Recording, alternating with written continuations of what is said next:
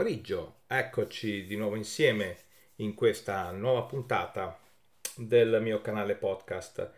Registro questo mio intervento oggi, 29 ottobre 2019, che è il, così, l'Internet Day, i 50 anni di Internet della prima trasmissione in ARPANET. 50 anni vissuti eh, così, pericolosamente, ingrandendosi a questo gigante che è Internet. Ancora auguri caro Internet per i tuoi 50 anni. Oggi la frase con la quale si potrebbe iniziare, o quantomeno quello che è così un aforisma attribuito al pensatore greco Eraclito, ci ricorda che l'unica costante è il cambiamento. Questa idea maturata appunto dal filosofo greco intorno al 500 a.C. suona ancora oggi più vera uh, al giorno d'oggi, perché si fa un gran parlare di cambiamento, di prepararsi al cambiamento, di gestirlo, di capire verso dove andare. Si sprecano i corsi di change management, cioè di uh, così, gestione del cambiamento, per convincerci appunto che dobbiamo prepararci al cambiamento e gestirlo. Nella mia personale esperienza il cambiamento non va gestito nei termini solitamente presentati perché esso semplicemente c'è ed è continuo, esattamente come uh, ci dice Eraclito. Uh? Il cambiamento non va preparato, ma accade di continuo. Serve forse allora essere continuamente in cambiamento, quindi non essere fermi qui per prepararsi ad andare lì, ma essere nel mente tra qui e lì, in un continuo spostamento del lì e là. Sembra un gioco di parole, è vero. Tuttavia, va detto che per cambiare non è solo raggiungere un obiettivo nuovo e diverso. Eh? Non è solo questo cambiare, ma servono cinque elementi. Visione, competenza, incentivi, risorse, un piano d'azione. Ecco, l'unione di tutto questo fa un buon uh, processo di cambiamento. E quindi qualsiasi buon processo di pianificazione strategica affronterà ciascuno di questi aspetti. Ma l'implementazione costante di ciascuno nel tempo è ciò che può diventare veramente complicato. Ma di questo ne parleremo in un'altra puntata. Intanto oggi parliamo di cosa ci riserva il futuro. Eh? O parliamo di cosa avviene nel presente proiettandoci nel futuro del fotografo professionista. Eh? Il paradosso del cambiamento è che ne possono beneficiare alcuni e che è dannoso magari per altri. Proprio parlando di business. E ho imparato una cosa, non importa cosa, ma il cambiamento è inevitabile. Coloro che imparano ad adattarsi rapidamente ai cambiamenti sono quelli che avranno la maggiore longevità nel loro settore. Pensa alle aziende che non sono riuscite ad adattarsi ai cambiamenti nel nostro settore, nel settore della fotografia, come Kodak. Oppure ad aziende come Blockbuster e Nokia. E l'elenco potrebbe essere veramente molto lungo. Io penso che come fotografo, artista, imprenditore, tu dovresti tenere le orecchie e gli occhi aperti al minimo cambiamento di mercato. Dovresti essere vigile e stare attenti che se qualcosa non funziona in termini di personal branding, deve essere corretto e a volte la soluzione ce l'hai di fronte, ce l'hai di fronte a te, ma non riesci a vederlo. Il mio cruccio, spesso, è osservare professionisti di altissima qualità impiegare troppo tempo per correggere qualcosa che oggettivamente non funziona più come in passato, diventando di fatto la loro più grande debolezza, il loro grande punto di debolezza. I cambiamenti nella fotografia professionale stanno continuando ad avvenire e stanno continuando ad avvenire in maniera sempre più rapida. E coloro che non sono pronti ad accettare, ad imbracciare il cambiamento potrebbero trovarsi in grandissima difficoltà, esattamente come le grandi aziende che ho citato prima. Potrebbero fare la fine della rana bollita. Oggi il mercato della fotografia professionale italiana offre una serie di spunti di riflessione. Per esempio, una maggiore sensibilità al valore da parte dei clienti.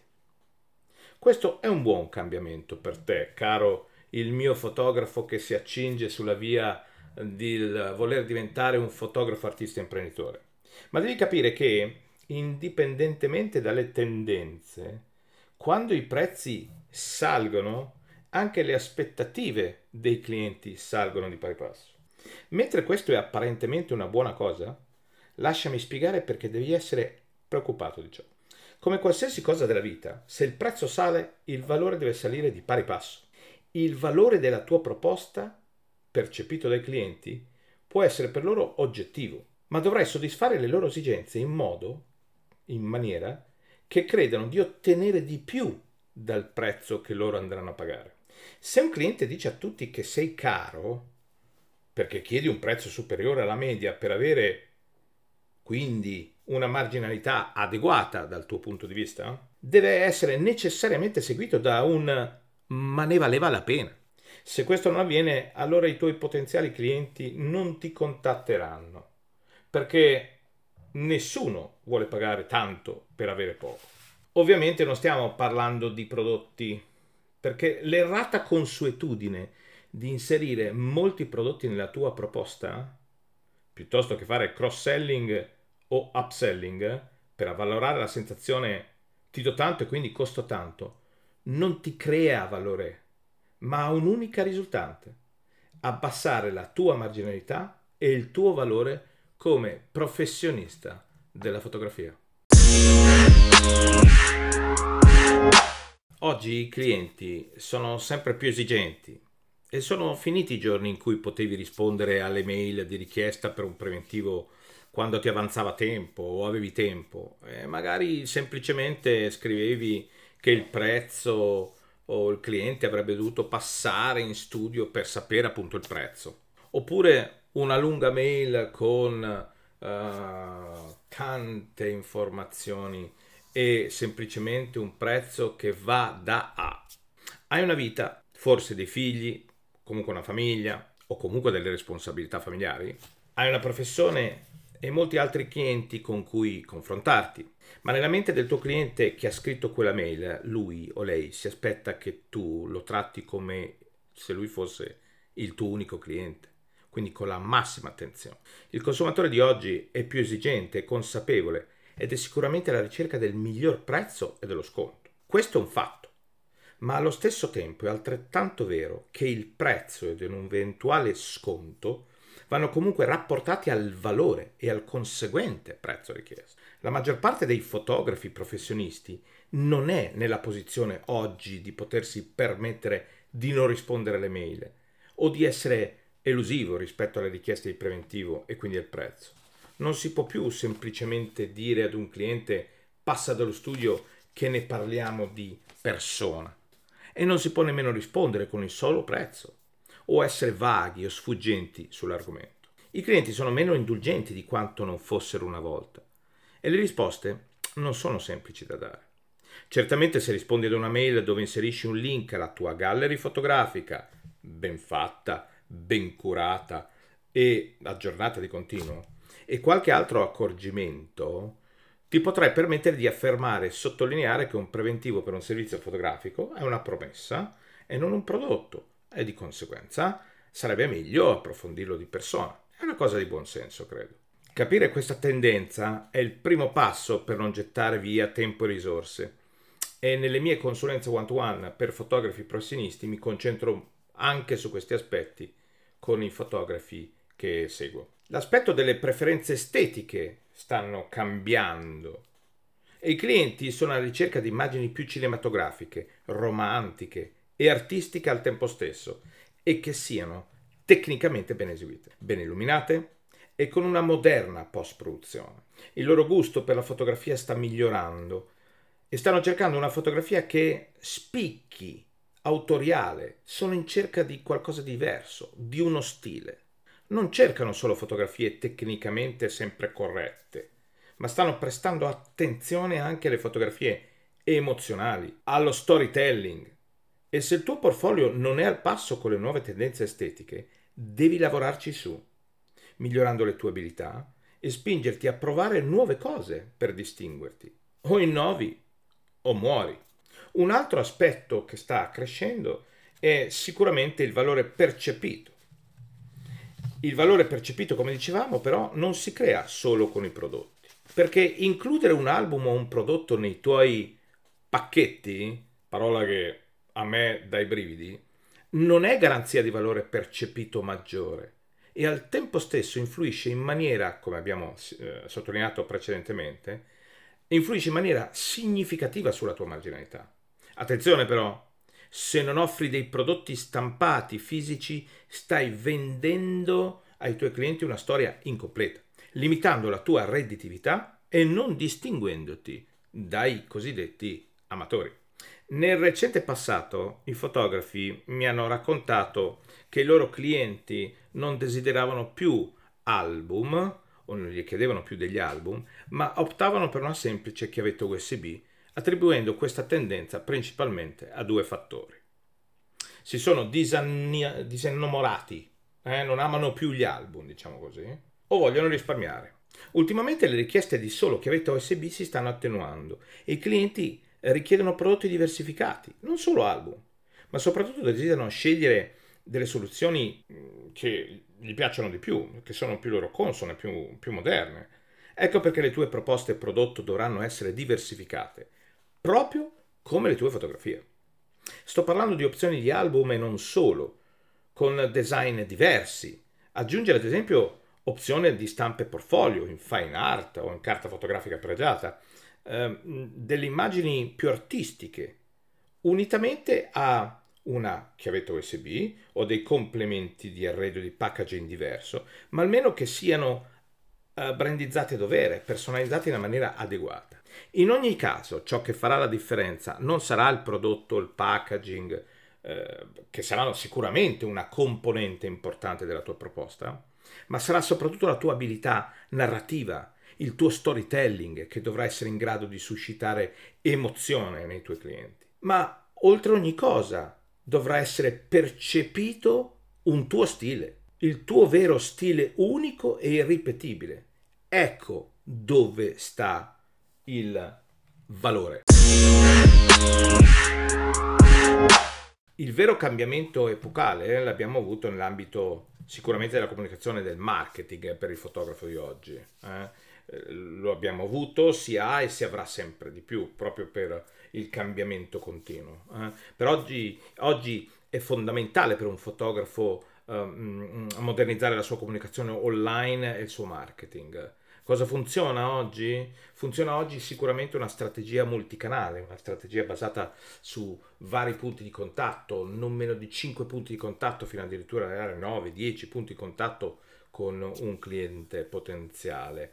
Quindi si tratta di eh, come dire, eh, scrivere e gestire una strategia a tutto tondo basata eh, ma non dipendente ad avere diverse fonti, da diverse fonti multipli di acquisizione di come eh, in gergo si dice lead, cioè di nuovi contatti, ma soprattutto anche, dico io, la gestione importante dei contatti dei clienti che già ho all'interno del mio uh, database. Ecco, questo farà veramente, eh, l'unione delle due cose farà veramente la differenza oggi e domani per un cliente professionista.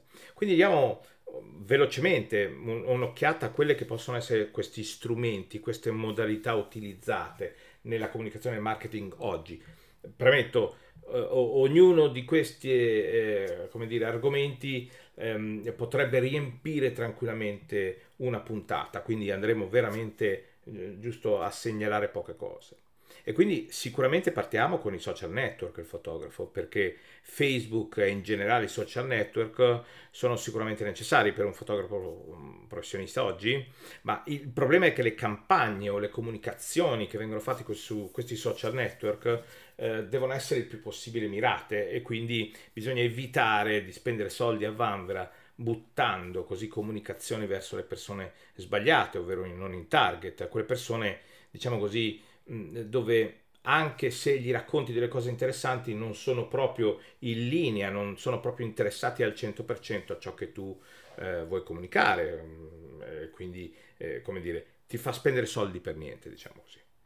Se usi Facebook per la tua promozione, quindi online, per farlo funzionare bene è necessario creare un flusso che sia il più in target, il più allineato possibile con le persone, i potenziali clienti che visualizzeranno quindi le tue campagne su, su, su, sui social oppure che grazie a questo visiteranno il tuo sito web o la tua pagina Facebook. Eh? Questo può essere fatto innanzitutto fondamentale partendo dall'installazione del pixel di Facebook eh, che, che così è uno strumento molto importante che puoi scaricare direttamente dal tuo business uh, manager. Quindi se tu hai un ampio seguito di colleghi fotografi o di persone che non sono in target, che non sono allineate, eh, che sono semplicemente amici, che fanno tutt'altro e che visitano il tuo sito web o la tua pagina Facebook, allora questo strumento potrebbe non essere completamente eh, efficace eh, e quindi potrebbe risultare una strategia un po' difficile. Ma ci sono delle soluzioni alternative che puoi esplorare per assicurarti di mostrare le tue promozioni o i tuoi contenuti alle persone giuste, come ad esempio mm, potresti eh, eh, così eh, considerare mh, mm, di eh, proporre dei video che fanno dei backstage o eh, fanno vedere come operi nell'ambito della tua professione. Ma ne parliamo fra un attimo. Ma tanto per fare un esempio, anche le inserzioni contenuti sul feed o sulle storie di Instagram sono il futuro. Instagram sta prendendo molto piede, d'altra parte è il social network per immagini per eccellenza. Ecco, però eh, le persone sono anche curiose di vedere il dietro le quinte, lì sono anche curiose di conoscerti, come dire, Ehm, non proprio impostato, non proprio nel professionale, e questo è il compito del, del, delle stories. Quindi magari nel feed puoi mh, postare, nel feed di Instagram, diciamo così, il flusso delle, delle foto, il flusso delle informazioni, puoi postare quello che è più Uh, come dire, istituzionale per te, mentre nelle storie di Instagram raccontare un po' chi sei, un po' scherzoso, eh, quello che Mm, comunque sia non impostato. Eh? Um, la copertura organica è sicuramente elevata, quindi essere presente su Instagram per un fotografo professionista, soprattutto che si occupa di fotografia di famiglia e matrimonio, è assolutamente uh, importante e fondamentale. Però ciò che è veramente importante per la tua comunicazione sui social è come lo fai, o dopo è scontato che tu lo faccia, ovviamente. Eh, perché le persone vogliono conoscere meglio te, vogliono conoscere la tua proposta, il tuo stile quindi utilizzare i social per bombardarli con offerte e sconti di prodotto uh, o con semplici foto splendide non basta, non può funzionare, anche perché lo fanno tutti. Invece considera, come ti dicevo prima, ti accennavo prima, di realizzare un video, uno slideshow promozionale, massimo un minuto, che racconti un servizio di matrimonio, un servizio che fai in studio, un backstage di un servizio fotografico, o in generale la storia di un tuo servizio fotografico reale, vero, concreto. Oh, è chiaro che se sei all'inizio le prime armi come fotografo professionista, considera di creare magari questo backstage con dei modelli che abbiano un senso e che non sia così lapalissiano, è chiaro che sono modelli, eh? ok? Puoi anche considerare appunto poi di mh, mm, offrire dei consigli, dei contenuti di interesse generale ai tu- tuoi clienti sulla tua pagina Facebook eh, o sul tuo blog. Eh? Va bene? Ma l'arma più potente è comunque il passaparola. Ora, qualcuno forse pensa di dimenticare il passaparola e di pensare che eh, questo strumento straordinario sia solo fisico, cioè sia solo, eh, come dice, dicevano in spagnolo, di bocca in bocca. Eh? Okay? In, in realtà i social network con il passaparola reale diventa uno strumento straordinario, potentissimo. Il passaparola è il tuo migliore amico, è il tuo obiettivo. Dovrà essere così forte che i tuoi clienti parlano, parlino bene di te e quindi verranno così spinti regolarmente a postare eh, recensioni sul tuo conto, a dare consiglio, a indirizzare altre persone verso di te. I clienti basano le loro recensioni e il passaparola sulla loro esperienza che hanno con te, non su le belle foto che hanno, sull'esperienza prima, durante e dopo uh, il servizio fotografico, il matrimonio, l'esperienza quindi che hanno avuto col tuo team, con te, il tuo studio, a tutto tondo. Quindi sarà fondamentale trattare i tuoi clienti come pietre preziose e prendersi cura di loro, evitando che abbiano brutte esperienze prima, durante e dopo il servizio fotografico nel post vendita soprattutto e ancora di più quando parliamo di fotografia di studio, di bambini, di famiglie e di matrimonio. Se tu lo farai bene questo esercizio, questo, questa gestione del passaparola, eh, questi clienti ti pubblicizzeranno i loro amici e familiari esattamente come un orologio. E il passaparola diventa di gran lunga la migliore fonte delle tue prenotazioni. Soprattutto se derivano da una clientela che è diventata fan, tuo fan, un po' come eh, il, il, il, tifoso della squadra di calcio. Pensa, un tifoso che fa il tifo per te dice alle persone, lui è bravo, lei è brava, vai da lui.